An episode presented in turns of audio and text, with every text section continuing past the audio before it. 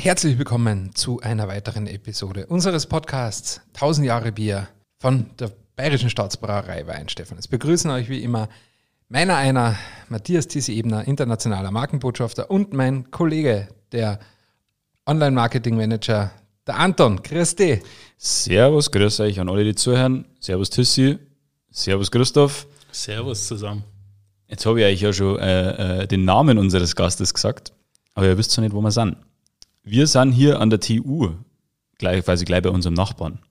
Und zwar sind wir am Lehrstuhl für Brau- und Getränketechnologie in der Forschungsbrauerei.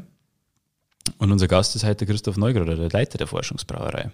Und heute, 100 Meter weg von uns, äh, finden wir zusammen raus, was hier eigentlich so passiert, was die Forschungsbrauerei ist und was hier eigentlich so los ist. Genauso ist es, weil wir sind jetzt wieder in einer unserer Themenrubriken und zwar geht es um Wissenschaft. Haben wir ja schon immer wieder mal gehabt in unserem Podcast Genau. mit der Martina Gastel, mit dem Roman Werner, alles deine Kollegen hier am Lehrstuhl. Und jetzt haben wir gesagt, jetzt dann gehen wir mal von alkoholfreie Biere und Schankanlagen in die wirklich wichtige Materie, in die Forschungsbrauerei, da wo das Bier hier am Lehrstuhl daheim ist.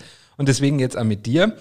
Und ähm, Christoph und ich kennen uns ja noch von unserer gemeinsamen Zeit, also als ich noch auch an der Uni war. Und äh, jetzt werde ich die ganz kurz vorstellen für unsere Hörer, damit die äh, ungefähr einen Plan haben. Ähm, du hast Brauer gelernt, also nach dem Abitur hast du einen Brauer gelernt in der Bitburger Brauerei und dann nach der Lehre bist du hierher gegangen, hast äh, den äh, Ingenieur studiert, also Diplom-Ingenieur für Brauwesen Getränketechnologie und hast dann angefangen, gleich nach dem Studium hier am Lehrstuhl für Brau- und Getränketechnologie zu promovieren. Genau. Dein Promotionsthema, da werden wir später noch kurz drauf eingehen, aber ist vor allem für mich zumindest ideell extrem wichtig. Das ist der Bierschaum. Das freut mich total. Ja, wirklich. Also es ist für mich echt ein Herzensthema. Vor allem seit ich viel international weg bin, unterwegs bin, ist das wirklich wichtig. Aber da kommen wir gleich noch drauf. Aber äh, Forschungsthema ist Bierschaum bei dir. Aber du bist auch der technische Leiter der Forschungsbrauerei, beziehungsweise des Teams oder der technischen Einheit Forschungsbrauerei. Und ähm, machst du das jetzt seit zwei Jahren, drei Jahren? Seit 2018, also August Ah, zwei- 2018. Ja, jetzt, vierte ja, das mit Corona, das hat irgendwie Ja, mein ja, Zeitrechnung ja. so durcheinander gehauen. Gell? Ja, okay, okay, für, schon seit vier Jahren, ja super. Ja, und wenn wir äh, schon beim Thema sind, Thema Forschungsbrauerei natürlich, das, das klingt ja eigentlich schon ganz gut. Gell? Also, so technischer Leiter Forschungsbrauerei, da, da, meine, da wäre schon was los hier in Sachen Bier. Äh, es ist ja auch eine Stelle mit langer Historie. Es ist ja hier schon viel passiert. Ich meine, wir wissen, äh, dass die, die ganze TU schon eine lange Geschichte hat. Wir wissen aber auch, dass dieses ganze Brauthema hier äh, eine unfassbar lange Geschichte Seit hat. 1865. Genau, Ja, länger als die TU München. Je länger als die München selber, ja, das ist Genau. Äh, ähm, an dieser Stelle äh, kurzer Shoutout an die TU München. Gell? Wird, äh, ähm, äh, Christoph, magst du uns einfach ganz kurz umreißen, was die Forschungsbrauerei eigentlich ist äh, und wie ihr hier organisiert seid? Ja, also die Forschungsbrauerei, die gibt es ja eigentlich schon ziemlich lange. Also seit 1902 ähm, gibt es die ersten Aufzeichnungen, ist sozusagen gebaut worden, 1906 in Betrieb genommen worden. Und es war immer schon fester Bestandteil der Ausbildung hier in Weinstefan. Also es war früher mal die Versuchs- und Lehrbrauerei und ist dann äh, gerade unter Professor Nazis in den 70er, 80er Jahren wirklich groß geworden. Also wir waren immer schon was ganz Besonderes, weil wir sozusagen die Schnittstelle sind zwischen der Wissenschaft und der Praxis. Und äh, bei uns wurde zum Beispiel auch die erste dampfbeheizten Kessel eingesetzt. Also die Freisinger werden vielleicht den Dampftheo kennen, den Professor Gansenmüller, der dafür gesorgt hat, dass jetzt äh, die Brauer mit Dampf heizen können, beziehungsweise der Brautechnologie einen Schub, nach vorne gegeben hat. Ähm, Früher war allerdings die Brauerei ziemlich groß, jetzt nach unseren Verständnissen von der Forschungsbrauerei. Also wir hatten früher ein ähm, 85 Hektoliter Sudwerk gehabt, ähm, haben auch äh, teilweise nicht nur Forschung betrieben, sondern auch produziert. Also man kann es wahrscheinlich auch äh, einfach jetzt sagen, also wir haben teilweise aufgrund der geringeren Sudgröße haben wir auch für die Wein Stefaner Spezialbiere hergestellt.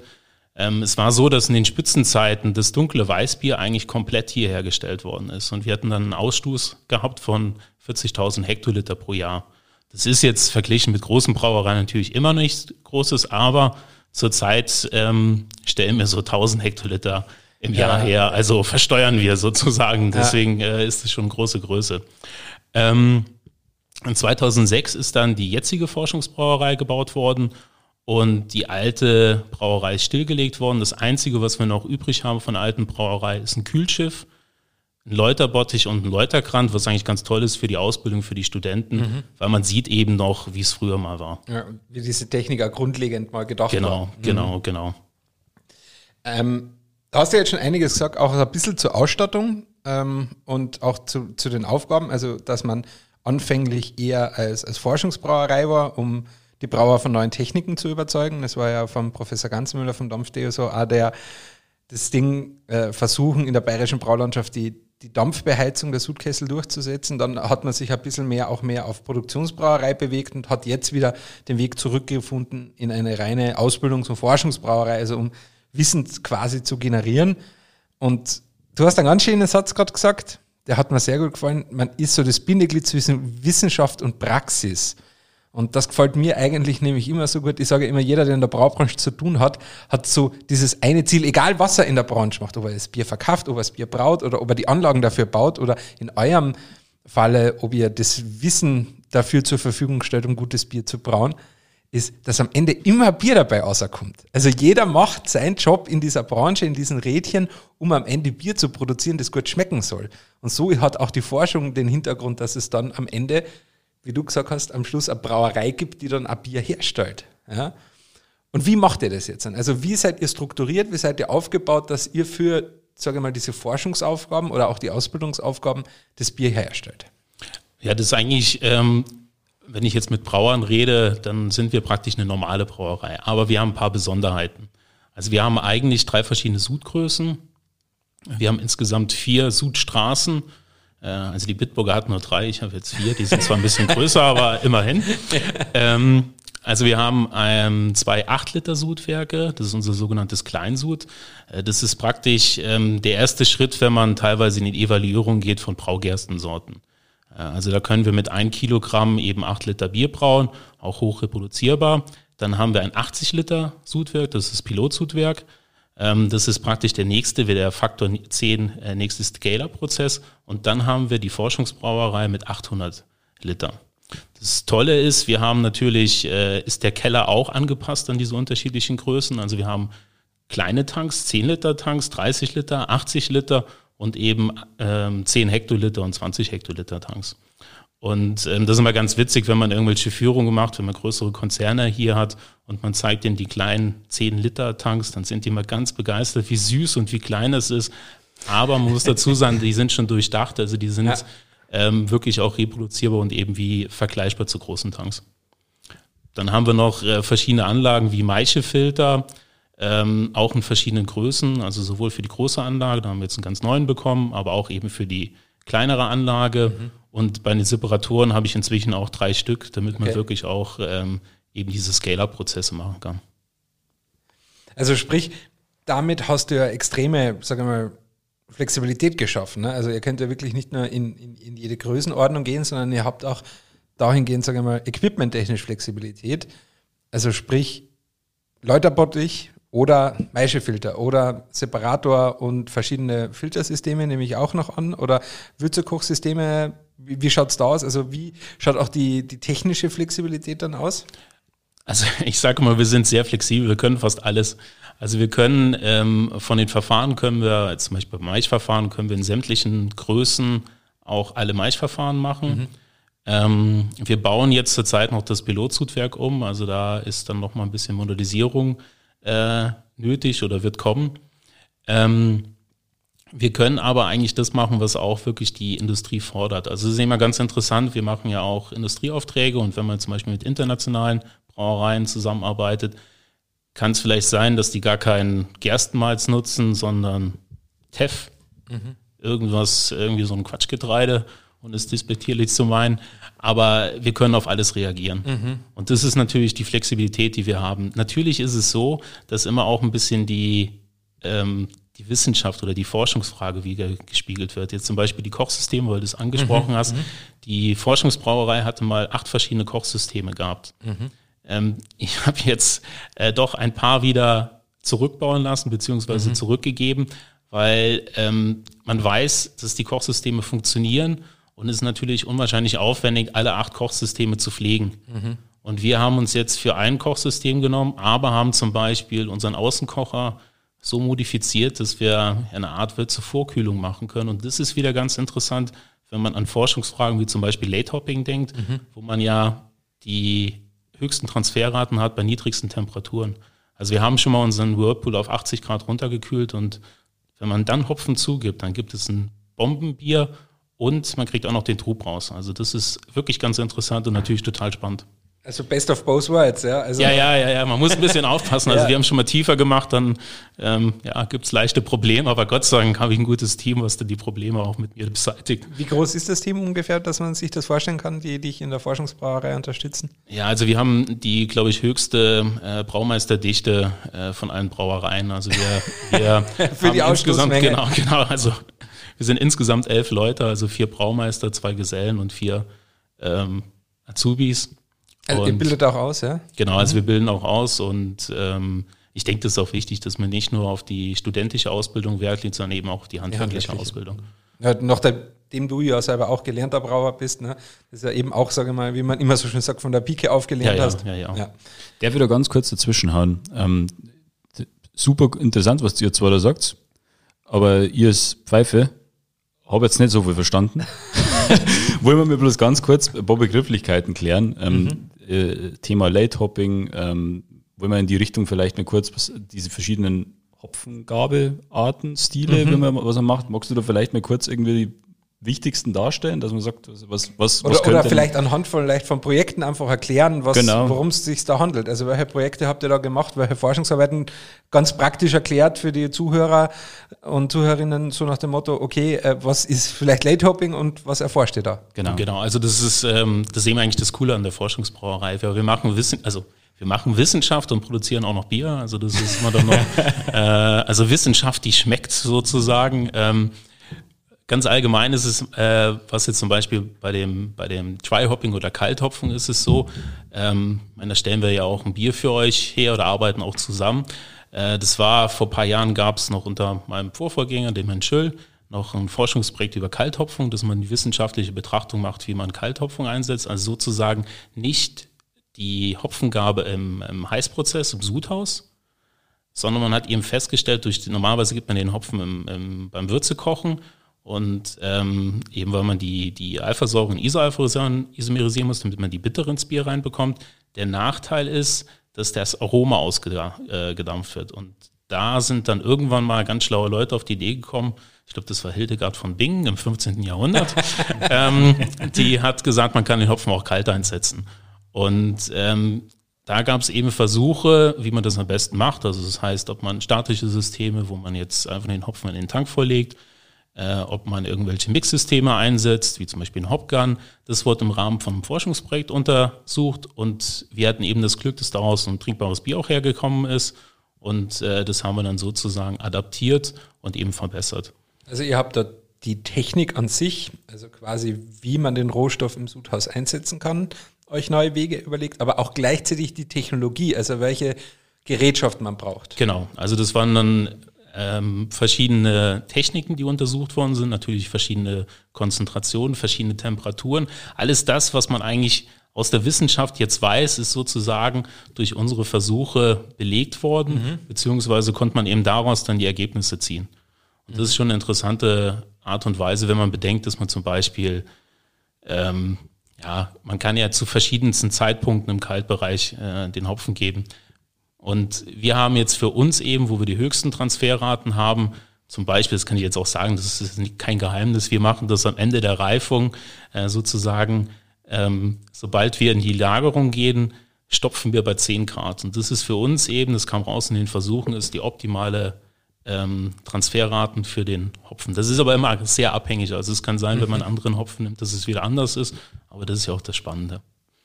Und das war jetzt für eine spezielle Hopfensorte. Seid ihr da auch mit beteiligt, zum Beispiel zur Entwicklung neuer Sorten? Hört man ja immer wieder aus der Halle da? Ja, also ich hätte fast gesagt, dass äh, was hier vor uns steht, äh, ist ein gutes Beispiel dafür. Also ja, das war der wir trinken nämlich gerade wirklich sehr gutes Bier, frisch aus dem, aus dem Tank gezwickelt von um, Christoph seiner Kollegen, hat da dem Dono mir serviert. Ein, ein Pilz, Richtig. Aber mit äh, fast 6%, wie du gesagt hast? Ja, das äh, ist schon ein stärkeres Pilz. 6% Alkohol, 11,4% Stammwürze, schlanke 42 äh, Bittereinheiten. Ähm, und da ist zum Beispiel der ehemalige Zuchtstamm 2011 0204. Der wird jetzt unter dem Namen Tango vertrieben und das war eben so, was wir gemacht haben im Zusammenhang mit der Gesellschaft für Hopfenforschung. Da haben wir Zuchtsorten evaluiert und wir kriegen dann immer die Zuchtsorten hin, vergleichen die an brautechnologisch und ähm, wenn dann was Gutes rauskommt, dann äh, wird es dann benannt, also kriegt einen Namen und kann dann auch kommerziell vertrieben werden. Also sprich, die Gesellschaft für Hopfenforschung und das Hopfenforschungszentrum Hülle in der Hallertau haben den Anbau forciert und quasi agrarkulturell die, die, den Hopfen gezüchtet und ihr habt ihn dann bewertet im brautechnologischen Sinne. Also wie ist er einsetzbar, welche Geschmäcker prägt er aus und wie, Genau. welche Methoden funktionieren am besten, diesen Hopfen einzusetzen. Genau. Ich finde es ähm, sehr gelungen, vor allem bei dem Bier. Also ich finde ihn wahnsinnig fruchtig.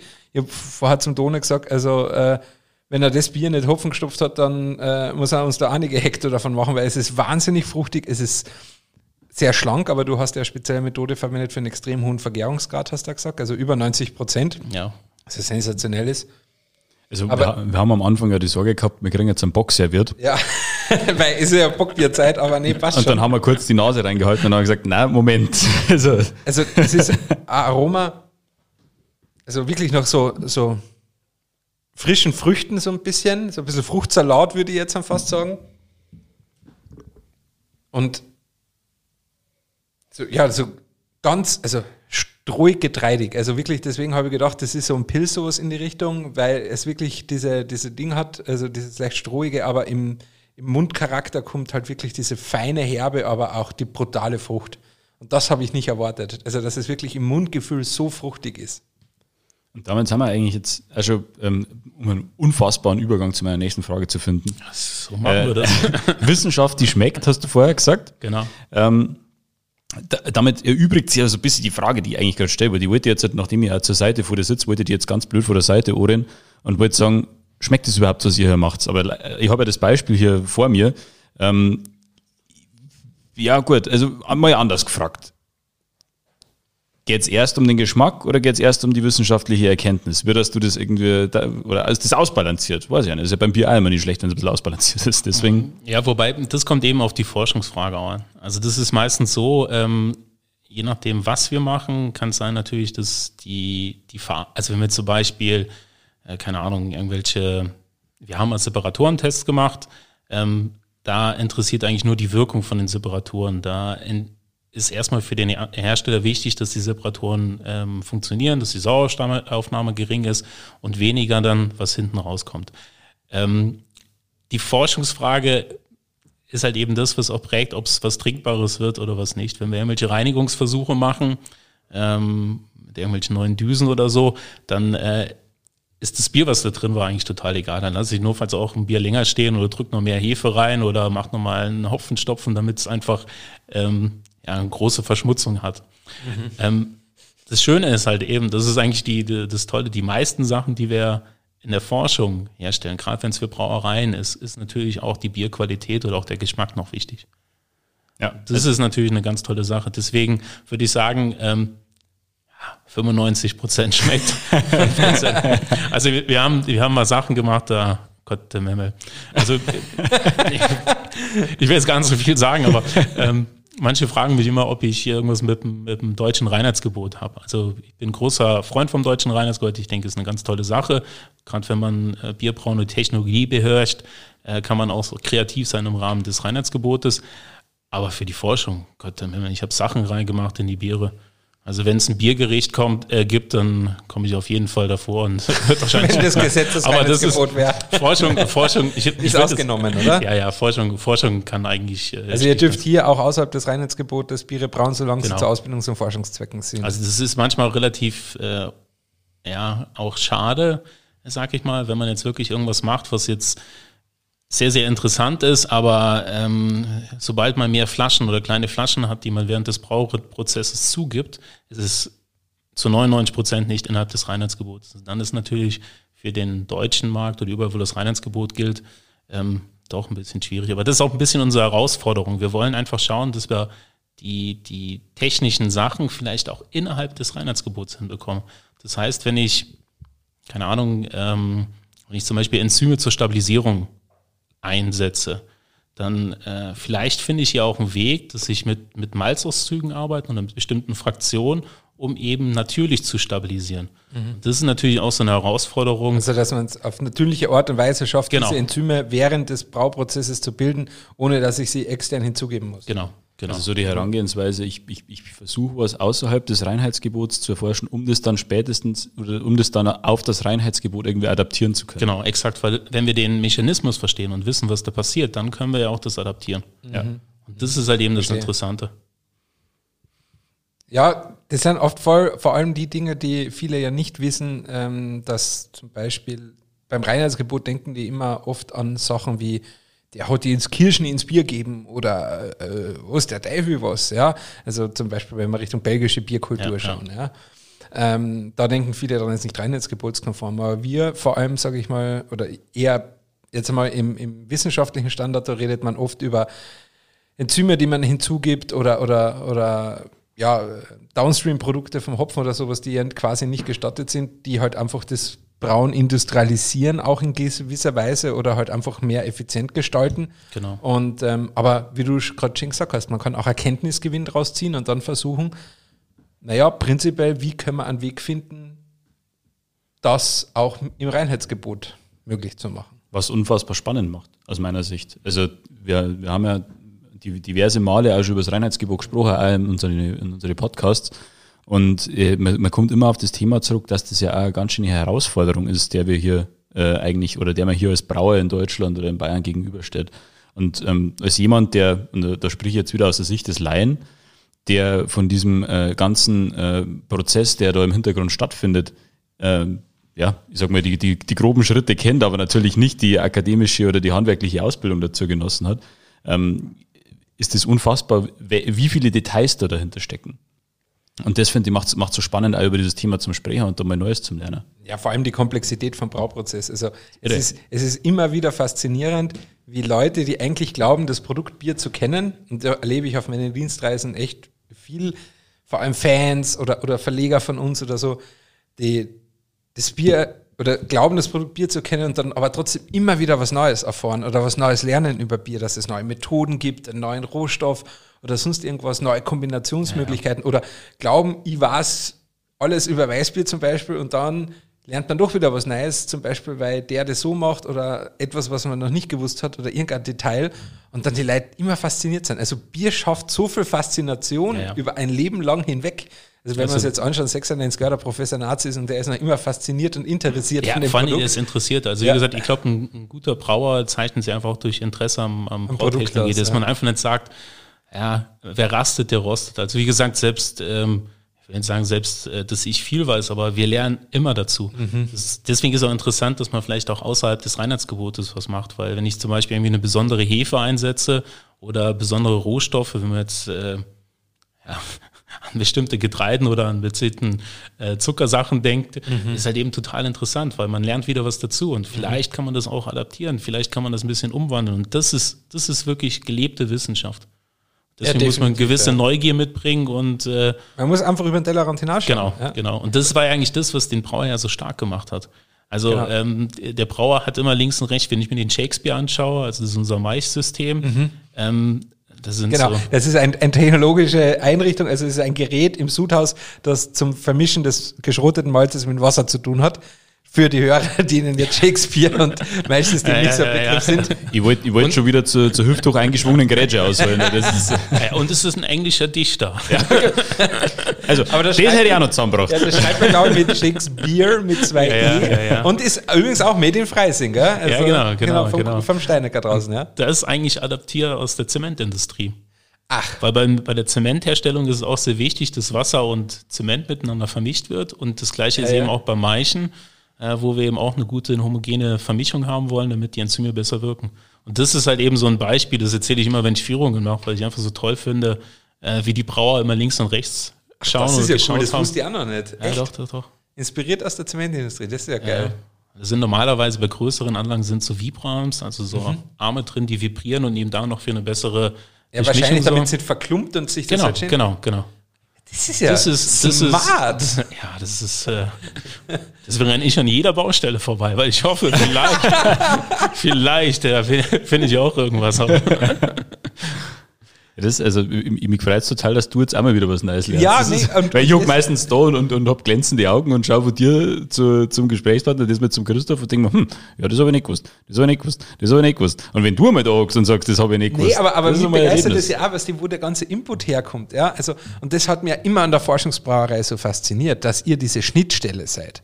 Also sei es Schnittstelle für die Industrie, sei es Schnittstelle für die Wissenschaft, also sprich für deine Kollegen hier im Haus oder für die anderen Lehrstühle hier im Wissenschaftszentrum ähm, oder auch für die Studierenden, die dann hier Bachelorarbeiten, Masterarbeiten machen oder, oder hier im, im, im Praktikum entsprechend auch tätig sind. Seid ja wirklich so eine, so eine Schnittstelle, wo ihr praktisch auch so eine Art Dienstleister seid für andere Arbeitsgruppen, oder? Also für die Digitalisierer oder für die, für die Mikrobiologen oder ähnliches. Weil da gibt es sicher Fragestellungen aus der zum Beispiel Hefemikrobiologie oder ähnliches. Oder äh, was du gerade vorher gesagt hast, Reinigung. Ja, da kommt halt jetzt der Kollege her und sagt, ich mache Tankreinigung, ich tue neue Düsen mit einem Industriepartner zusammen entwickeln. Und dann ist es ja jetzt nicht euer eigene, sage ich mal, Forschungsaufgabe, sondern das äh, unterstützt ihr, supportet ihr ja quasi eine andere Arbeitsgruppe damit. Aber ihr seid ja dann einfach wirklich so ein Querschnittsfeld, das Maschinentechnik, Rohstoffe, wir haben gerade über die Hopfenentwicklung, dass ihr die neuen Hopfensorten quasi versuchsverbraut und die dann entsprechend bewertet. Selber macht ihr auch mit Malz, gell? Berliner Programm. genau, also Das ist auch das ist ein spezielles Gerstenzüchtungsprogramm für, für Brauereigersten, die ihr auch regelmäßig verbraut und schaut, wie die sich äh, entwickeln oder wie genau, die performen. Die ähnlich, also die brautechnologische und Verarbeitungseignung wird da geprüft. Und wir sind sozusagen der halbtechnische Maßstab, der dafür sorgt, äh, die Biere ähm, braut und eben die werden bei uns analysiert und ähm, die Ergebnisse bewertet zusammen mit dem Gremium. Also ihr kriegt aus alle Richtungen die, die Kooperationsanfragen oder Aufträge, also wie gesagt, sagen wir Mikrobiologie, Biologie, sagen wir Automation, sagen wir Anlagenbau, sagen wir Reinigung, sagen wir Rohstoffe und das fließt alles zusammen in der Forschungsbrauerei. Also das ist der, der zentrale Kern, weil am Ende muss ja ein Genussmittel, unser Genussmittel Bier, meistens nach dem bayerischen Reinheitsgebot, außer es ist vielleicht mal eine Anfrage aus dem Ausland oder, oder ein internationales Projekt. Aber sagen wir, Bier nach dem bayerischen Reinheitsgebot muss dabei rauskommen, das gut schmeckend ist und das aber unter den verschiedensten Gesichtspunkten betrachtet werden muss. Macht das jetzt die Forschungsbrauerei auch ein bisschen oder auch dich als Leiter der Forschungsbrauerei so ein bisschen zum Allrounder wissenschaftlicher Natur? Weil, wie gesagt, Automation ist ja ein ganz anderes Wissensfeld als jetzt, was ich, die Reinigung im Tank oder die Mikrobiologie oder äh, Maischprogramme oder äh, Hopfentransfer. Äh, Ja, also ich weiß, was du meinst. Ja. Das ist immer ganz, ähm, wie gesagt, ich glaube, man muss, man muss äh, für die Forschungsbrauerei muss man wirklich sich für eine Begeisterung für Brauerei und Brautechnologie mitbringen. Und ähm, ich muss sagen, ich finde Brauen total super. Mich interessiert es einfach. Und ich sehe es auch so, dass gerade so ja eher ältere Handwerke wie das Brauen, äh, meine den Spruch, wenn man in einer Brauerei ist und man hat irgendwas gefragt und dann ist "Oh, haben wir immer schon so gemacht. Ähm, das finde ich halt eben nicht gut. Man muss halt eben open-minded sein und auch wirklich äh, ja was verändern wollen. Und das ist eben das Interessante. Ähm, wir haben hier so viele verschiedene Projekte. Also ich habe zum Beispiel mal ein, ein Projekt als Projektleiter betreut, das war Robofill, das war so ein ähm, äh, Industrie, also eine äh, Abfüllanlage, Flaschenabfüllanlage im Industrie 4.0 Gedanken, also bis zur Losgröße 1 mit, mit Multiagentensystem, äh, cyberphysischen äh, Produktionsplanungssystem, also äh, sehr für mich als Brauer unbekannte Worte. Aber selbst da ist dann irgendwann die Interesse an äh, vielleicht die Brauerei 4.0 zu erschaffen, äh, weiterzubringen, dann fuchst man sich ein bisschen rein. Natürlich ist man kein Experte da drin, aber ähm, das ist eben das Tolle auch am universitären Umfeld, man kann natürlich fragen. Und da ist eben total witzig. Also ich, ich mache jedes Jahr für die neuen Professoren hier an der TU so eine Führung. Und ähm, dann erzähle ich auch ein bisschen über das Brauen und was wir so machen. Und dann war einer, der hat sich mit ähm, NER-Techniken in der Medizin beschäftigt. Ja, der war total, weil ich gesagt habe, ja, NER setzen wir auch in der Brauerei ein. Und das ist eben das Tolle. Der, der Brauprozess, der bietet so viele Möglichkeiten, wo man eben andere Sachen einsetzen muss. Und wenn man natürlich ein Interesse am Brauprozess hat, dann kann man auch ähm, ein bisschen Allrounder werden. Aber wie gesagt, es gibt so viele Sachen, die, die, wo ich überhaupt gar keine Ahnung habe. Also ja, weil, wie gesagt, in der, in der Forschungsbrauerei muss ja dann am Ende alles zusammenkommen. Ne? Also, ja. Ja, aber das kann man auch nur machen. Ähm, wie gesagt, wir sind ja doch ein relativ großes Team, mhm. aber das kann man natürlich auch nur machen, wenn die Leute äh, das auch wollen. Also wenn meine, meine Braumeister, meine, meine Gesellen, meine Azubis, die sind auch alle interessiert dran und deswegen ist es einfach super arbeiten. Also das macht richtig Spaß und man kriegt auch einiges gemacht. Also wir haben ja auch sehr viel alkoholfreie Biere. Also wir haben zwei verschiedene Anlagen für alkoholfreies Bier bei uns, mhm. unterschiedliche. Und ähm, da kann es dann auch schon stressig sein, aber trotzdem packt jeder an und trotzdem bewegen wir uns. Weiter geht's in Teil 2 und hört dann, wer der nerdigste Wissenschaftler Wein Stefans ist und warum Schaum sexy ist. Bis gleich.